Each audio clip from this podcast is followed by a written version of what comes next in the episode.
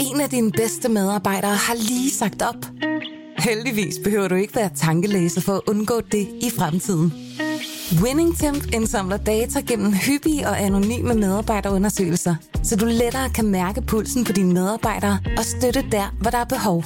Kunder som Alfa Laval, Orkla og Volvo bruger allerede WinningTemp og ser, at det øger trivsel, reducerer turnover og hjælper med at fastholde talenter. Få gratis gennemgang allerede i dag på winningtemp.com. Berlingske.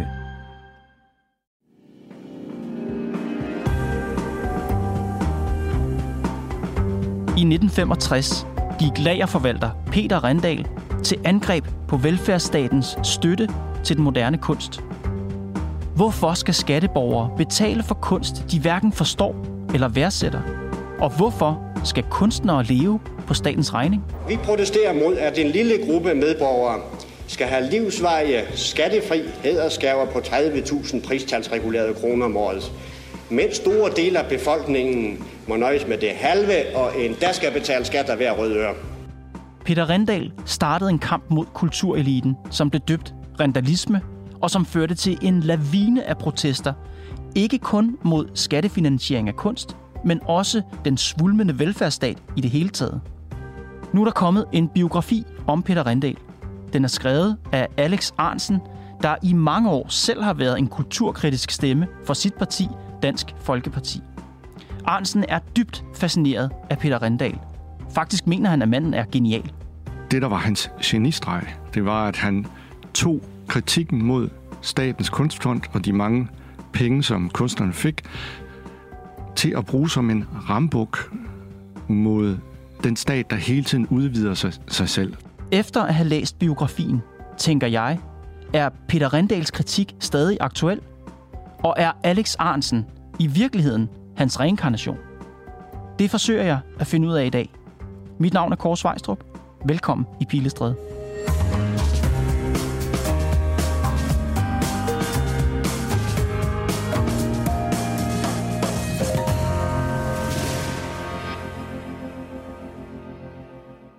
Hvorfor har du skrevet en bog om Peter Rendal?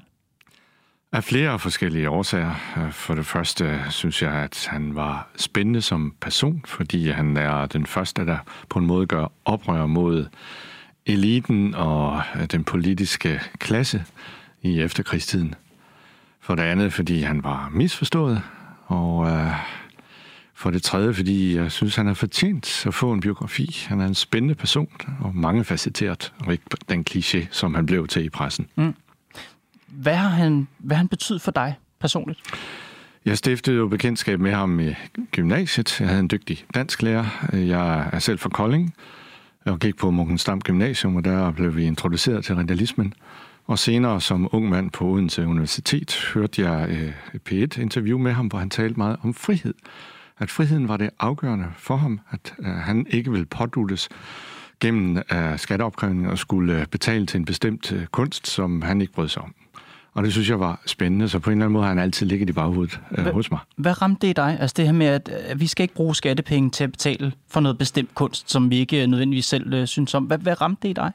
Det gik op for mig, at han var langt mere end øh, det, han blev anklaget for, nemlig at have kunst og ville øh, forbyde moderne kunst. Der, der forstod jeg, at hans kritik var langt mere dyb og generel. Og derfor øh, har han altid på en eller anden måde ligget i baghovedet hos mig. Og jeg, og jeg har i mange år haft en drøm om at skrive om ham, mm-hmm. men har først været klar til det nu, intellektuelt, øh, erfaringsmæssigt, litterært. Du skriver i bogen, at hans betydning for Danmarks historien kan slet ikke overdrives. Er det en lille overdrivelse? Ja, det er der nogen, der synes, men øh, det mener jeg faktisk øh, stadigvæk. Man kan ikke øh, overvurdere hans betydning. På mange måder øh, så sætter han jo øh, hele bevægelsen i gang mod et mere frit, øh, åbent øh, folke, eller debatterende folkestyre. Øh, da han har øh, sætter sin protest i gang, så er der jo folk, der pludselig opdager, at der er grøde i befolkningen, at velfærdsstaten ikke bare rulles ud uden øh, utilfredshed. Og det gør, at folk som Måns Glistrup ser sit snit til at starte Fremskridspartiet, Erhard Jacobsen Centrumdemokraterne, Jens Møller Kristi Folkeparti, og det fører jo så frem til Dansk Folkeparti, og dermed også den ændring, der sker i Socialdemokratiet, hvor de finder tilbage til deres rødder. Så uden Peter Rindal, så vil det parti, som du er medlem af i dag, måske slet ikke eksistere? Nej, det tror jeg faktisk ikke, at det ville. Jeg har jo uh, en særlig uh, måde at anskue historien på. Jeg tror jo på, at det er mennesker, der skaber ændringerne, og de beslutninger, de tager. Der er mange, der, der tror, at tingene sker under alle omstændigheder, og der er sådan nu naturen nødvendighed. Mm-hmm. Det mener jeg ikke. Uh, Rindal uh, tænder en gnist, der ikke kan, kan slukkes. Han sætter noget i gang, og derfor har han betydning. Det begynder med ham. Mm-hmm. Hvad er det, han sætter i gang? Han sætter en generel utilfredshed i gang. Han er sindbilledet på det. Han bliver repræsentant for en del af Danmark, som er utilfreds med de stigende skatter, med en stat, der øh, på mange måder øh, begrænser friheden, som er formynderisk, og som langt ad vejen også er bedrevidende. Mm-hmm. Han var også klar over, at han ikke havde befolkningen på sin side, når det drejede sig om velfærdsstaten. Mm. Der var et overvældende flertal for velfærdsstaten allerede i 60'erne. Det er der stadigvæk. Det, der var hans genistreg, det var, at han tog kritikken mod statens kunstfond og de mange penge, som kunstnerne fik, til at bruge som en rambuk mod staten, som en generel kritik af de stigende skatter, den øh, den, den stat, der hele tiden udvider sig, sig selv. Mm-hmm. Hvorfor var det? Fordi det, du skriver nemlig, Rendals genistreg var, at han koblede oprettelsen af Statens Kunstfond til en generel kritik af statens udbygning. Hvorfor ser du det som genialt? Fordi det var let at forholde sig til. Han kunne uh, konkret sige, de her langhårede, modernistiske kunstnere med deres klatmalerier, de skulle pludselig have det dobbelt af, hvad en lastbilschauffør får i løn, uden at egentlig levere noget, som folk godt kunne lide. Og det brugte han som et billede på, at staten var øssel, at den kastede om sig med skatteydernes penge, og du skal huske på, han kom selv fra fattige vilkår, nøjsom øh, levevis, som hovedparten af danskerne. Så der var klangbund i uh, hans kritik af, af staten. Indvidere tager vi os til hovedet, når Statens Kunstfond betaler 53.000 kroner for at lære, der kun indeholder nogle streger og trekanter med de farver i midten. Vi bliver til nær for vores egne penge, hvis vi finder os i det.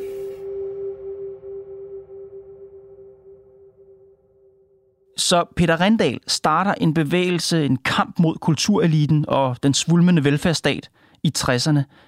Hvorfor er han vigtig i dag? Han er vigtig af flere årsager. For det første øh, hans mod. Øh, han var en ganske almindelig mand, der gik fra at være totalt anonym til i løbet af ganske kort tid, i løbet af nogle dage, at blive landskendt. Og han røg jo ind i en mediestorm. 10 dage senere sidder han til bords med kulturminister Hans Sølhøj på mm-hmm. Christiansborg. Og det kunne jo få de fleste til at øh, bryde sammen. Men han stod fast og holdt fast i sin kritik. Så han er en person, man kan se op til. Men, men hvorfor er han vigtig? Altså hans kritik af velfærdsstaten, af kultureliten, ja. Er den stadig relevant i dag, og, og hvorfor? Ja, yes, altså i dag der diskuterer vi jo øh, velfærdsstaten og dens eventuelle sammenbrud. Øh, statsministeren i sin åbningsredegørelse i sidste, sidste uge sagde, at nu går vi fra velfærdsstaten til velfærdssamfundet. Det, det knærer i alle ender og sprækker, og jeg tror, at Rindal er meget klart så, at velfærdsstaten vil blive ved med at udvide sig, og på, på, på et tidspunkt så vil den ikke kunne, øh, så vil den ikke kunne holde til det længere. Så hans kritik af, at staten bliver ved med at øh, udvide sig, synes jeg er vigtig. Fordi det, du skal tænke på, det er jo, hvis staten bliver for stor, så går det ud over individet. Mm-hmm. Hvis individet får alt for meget frihed, så går det ud over staten. Så vi skal have den der balance mellem stat og individ. Og den balance har vi ikke nu? Nej, øh, jeg vil sige, at Rindal har været med til at sikre øh, en balance, fordi der så har været en opposition til øh, udviklingen. Du er meget optaget af Peter Rendal. Er du rendalist? Jeg deler mange af hans øh, analyser og hans synspunkter, for eksempel at Statens Kunstfond skal nedlægges. Jeg deler også hans modstand mod øh, formyneriet fra statens side. Jeg deler også hans optagethed af, at øh, borgernes frihed de bliver sikret, og at staten ikke bliver for stor. Til, til gengæld er jeg lidt mere skeptisk over for den tidlige Rindal, der ikke helt forstod, at vi også bliver nødt til fra statens og kommunens side at beskytte vores kulturarv. Og det, det kan ikke lade sig gøre, uden at øh, skatteyderpenge går til det. Så staten skal støtte kunsten. Spørgsmålet er, hvilken kunst den skal støtte. Er det sådan, jeg skal forstå dig? Ja, altså jeg går jo ligesom Rindal også ind for øh, markedet, og det vil sige, at øh, kunstnere og forfattere og den slags må øh, klare sig på markedsvilkår, men værker af afdøde kunstnere kan jo ikke forsvare sig selv, og der har vi jo en, en forpligtelse til at tage vare på vores kulturarv altså vores fortid, så det også bliver bevaret for eftertiden. Men staten må godt bruge skattekroner på kunst, bare ikke på nulevende kunstnere? Ja, jeg øh, har jo selv været forlægger, og forlægsbranchen er jo et øh, godt eksempel på, at man sagtens kan bringe kulturprodukter på markedet, som øh, skaber nysyn, som skaber debat. Øh, bøger fungerer jo på øh, på markedet. Ja. Øh, forlagene er øh, virksomheder, og det tror jeg vil, øh, det tror jeg faktisk vil være gavnligt for, øh, for kulturbranchen som helhed. Mange statsanerkendte museer fungerer på markedsvilkår. De får jo ikke ret mange, bortset fra nogle øh, enkelte øh, penge fra staten eller fra kommunerne. De klarer sig ved hjælp af billetindtægter mm. og fonde osv. Så, mm. så ja, jeg, ligesom Rindal, så uh, tror jeg, at markedet vil være godt. Øh, og Rindal, det er, er der ikke mange, der er klar over, var jo en stærk tilhænger af ophavsret, kunstnerens ophavsret, fordi det var forudsætning for, at de kunne tjene penge på at sælge deres, øh, deres øh, værker, at de havde retten til dem. Mm-hmm. Men på et eller andet tidspunkt skal staten gribe ind, når det handler om at bevare ting til eftertiden. På et eller andet, staten, på et eller andet tidspunkt mener du også, at staten skal ja. gribe ind og støtte kunst for ja. at bevare den for eftertiden. Ja, ja, også den moderne kunst.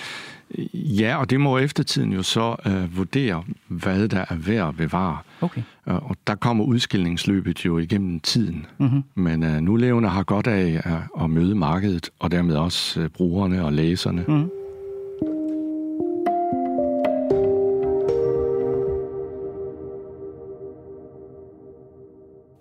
I 2018, der skrev du et indlæg i Jyske Vestkysten med overskriften Vi skal indspistheden til livs, nedlægge Statens Kunstfond. Og dit yndlingseksempel, skriver du, på hvad der er galt med Statens Kunstfond, det er skulpturen Han, der står i Helsingør Havn. Skulpturen skal markere nye tider. Den løfter Helsingør Kommune ud i fremtiden. Symbolet på de nye tider er en nøgen ung mand, udført i blankt stål, så omgivelserne spejler sig i overfladen. Den forestiller en, en ung mand siddende på en sten, meget lig den lille havfrue på lang linje i København. Hvad er det, der i dine øjne er galt med den skulptur?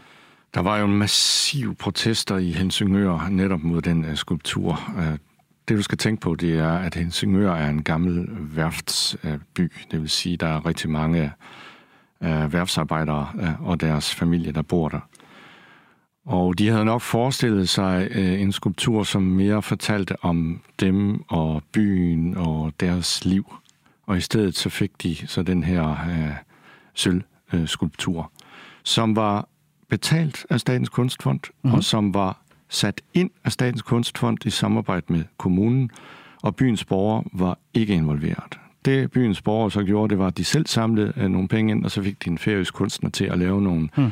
Skulpturer af værftsarbejdere, som mere var det, som de kendte. Altså man kunne jo sige, bare lige for god skyld, at borgerne var jo på, en, på sin vis repræsenteret, i og med at det nu var kommunen, altså de folkevalgte, som havde truffet beslutningen? Jo, du ved, hvordan det fungerer. Der.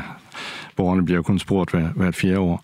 Ja, det, det er vores repræsentative demokrati, ja. der, der hænger sådan sammen. Ja, det, grunden til, at det er et, et godt billede øh, på, hvad der sker, er jo, at Statens Kunstfond øh, fra ovenaf øh, udvælger et kunstværk, og så placerer det på havnen, øh, uden øh, at tage hensyn til øh, byens historie og værfsarbejdernes følelser og, øh, og historie. Og det er jo sådan, Statens Kunstfond øh, har virket, og det var sådan, at staten virkede nemlig formynderisk, fordi man ville opbygge det åndelige velfærdssamfund øh, fra 60'erne og frem efter. Mm-hmm. Og det reagerede Rindal instinktivt imod. Han vil ikke pådutes den slags. Nej. Og, og det kan jeg godt forstå. Ja, og, du, og i, i Jyske Vestkysten, der kalder du skulpturen for en femset sølvdreng. Har jeg skrevet det? Ja. Er du sikker på, det er mig? Ja, ja. Du, kalder, du, kalder, du kalder skulpturen for en femset sølvdreng. Hvorfor det? Ja, jeg kan ikke engang huske, at jeg har skrevet det indlæg. Jeg har jo skrevet mm. så mange. Nej, men først sagde du, det, du sagde, at der var mange, der var sure byen, fordi den på en eller anden måde provokerede værftsarbejderne. Jeg forstår, hvad, Har, hvad har var du det? set skulpturen? Ja. Okay. Det ligner jo fuldstændig en til en, den, den lille havfru, bortset fra, at det er en mand i stedet for en havfru, der sidder der. Jeg tror, altså jeg havde jo nok forestillet mig, at man ville have opstillet en uh, skulptur, der mere afspejlede mm-hmm. uh, værftsindustrien. Og der Altså kom en, en anden type mand. Eller en anden type, øh, der på en eller anden måde honorerede, at det var en værftsby. Det kunne også have været noget, der, der alluderede til, til havet eller til skibene. Øh, så jeg kan godt forstå, at de var øh, sure. Men, men pointen er jo, mm-hmm. at Statens Kunstfond placerede den uden at tage hensyn til historien. Så Fordi- det burde være byens øh, værftsarbejdere eller tidligere værftsarbejdere, der afgør, hvilke skulpturer, der skal stå på Helsingør Havn. Ja.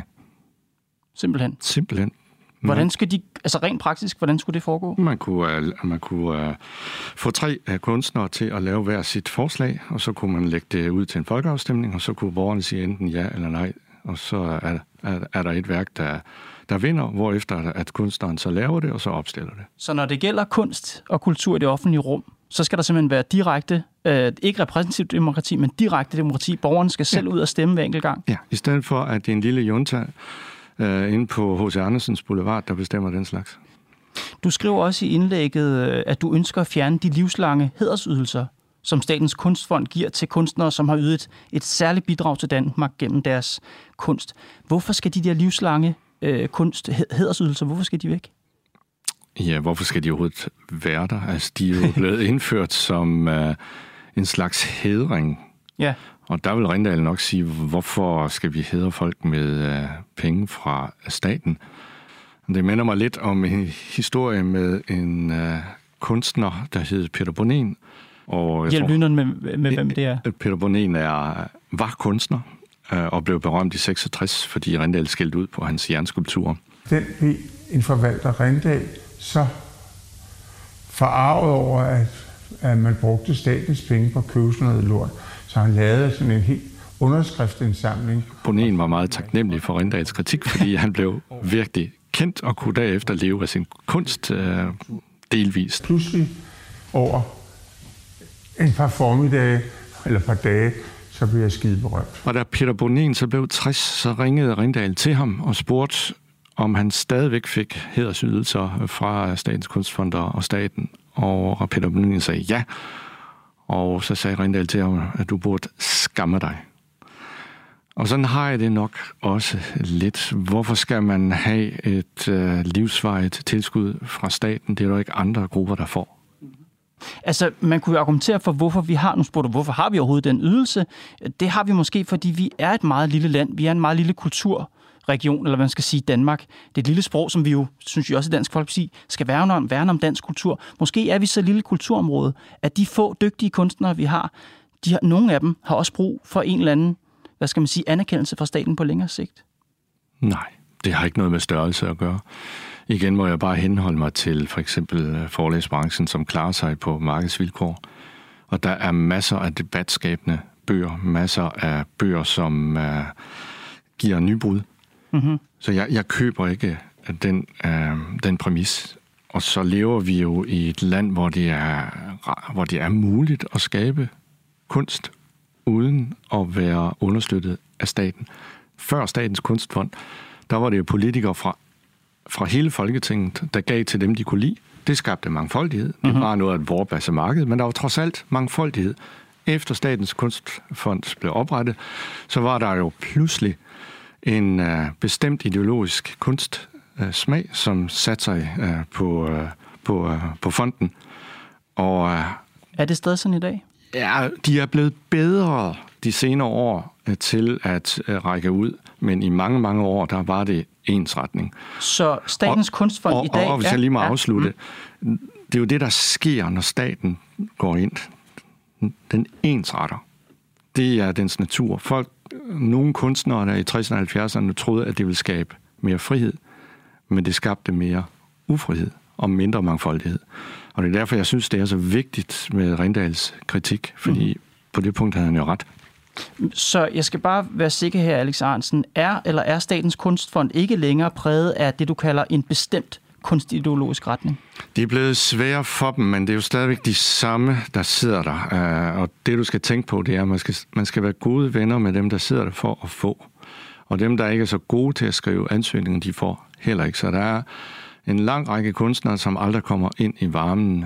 Og det synes jeg er ærgerligt. Der er det meget mere... Uh, hvad skal man sige, øh, det, er bare, det er langt bedre, at det er markedet, der afgør, hvad der egentlig har kvalitet. Og det tror jeg, at brugerne godt kan finde ud af. Så det er persongalleriet i fonden. Det er ikke, fordi fonden uh, udtrykker en bestemt ideologi? Mm, jamen, det kommer man jo uværligt til. Øh, og det er jo det, der er sket igennem årene, hvor man hovedsageligt har støttet eksperimenterende modernistisk kunst. Det er ikke kun i Danmark, sådan er det også i Norge, i Sverige, i Tyskland mm-hmm. og mhm. andre steder. Øh, og, og det, du kan næsten ikke undgå det. Nej. Mm-hmm. I din bog her om Rendal i slutningen, der skriver du, kun Liberal Alliance og Nye Borgerlige fører en økonomisk politik, der vil have tilfredsstillet Rendal. Og du har også her i løbet af interviewet talt meget om markedskræfternes mm. betydning, mm om at staten er for stor, mm. om at det er brugerne, der skal bestemme. Mm. Er du i det forkerte parti, Alex? Nej, jeg elsker at være i Dansk Folkeparti. Øh, jeg er her fortrinsvis som forfatter til den uh, bog, og derfor taler jeg også relativt frit uh, med dig. Jeg er ikke her som repræsentant for Dansk Folkeparti, og jeg synes også, at man som politiker nogle gange skal have lov til at forholde sig lidt overordnet til tingene. Og det er blandt andet derfor, jeg har skrevet bogen. Det kan mhm. være svært til daglig at have de her debatter. Jeg er jo så glad for at være inde hos dig, fordi der har vi en 20 minutter, en halv time til mm-hmm. at tale om tingene. Øhm, så nej, jeg er i det rigtige parti. Øh, og, og velfærdssamfundet er jo vigtigt for øh, udsatte borgere, for lavlønsgrupper. Der mm-hmm. skal vi være solidariske. Det jeg bare kan se, det er, at det ofte er middelklassen, som drager nytte af velfærdssamfundet. Øh, fordi at øh, de har deres stærke ryst, og de har deres organisationer i ryggen. Og jeg er i et parti, som er til for at passe på øh, dem, der har det svært. Men det lyder som om, at lige når det gælder kunst- og kulturpolitikken, der lyder du ret liberal. Der er det markedet, der skal styre. Staten er for stor. Det er brugeren, der skal bestemme. Det er kunst, der kan stå, hvad stå kan, og lade resten falde. Det lyder umiddelbart ret liberalistisk. Ja, du kan kalde det, hvad det vil. Altså, de kunstnere, som i dag lever, de kan jo forsvare sig selv, og de har mulighed for at sælge deres værker. De kunstværker, hvor kunstnerne ikke længere lever, der har vi jo en forpligtelse på at uh, bevare dem for eftertiden. Og det er nok der, jeg sætter skældet. Så uh, mit hjerte er til uh, kultur, til kulturbevaring, til uh, fortiden af hensyn til eftertiden. Os, der lever i dag, vi kan godt klare os selv. Mm-hmm. Uh, og det tror jeg også vil være til gavn for kunstnerne, at øh, de lærer at klare sig selv. Mange er ekstremt dårlige til det. Når de kommer ud fra kunstakademiet, så kan de ikke finde ud af det. De har aldrig lært det. Øh, og det synes jeg bare er ærgerligt. Øh, og Rindal irriterer det, at staten skulle ind og understøtte dem, fordi han sagde, hvorfor er deres arbejde vigtigere end mit?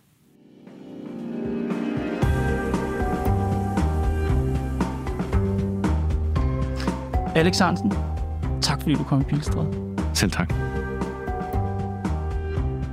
Det var Pilestræde for i dag. Programmet er lavet af Mads Klint, Bo Lange, Nicoline Odgaard Sørensen og mig, Kåre Svejstrup. Vi er tilbage på mandag.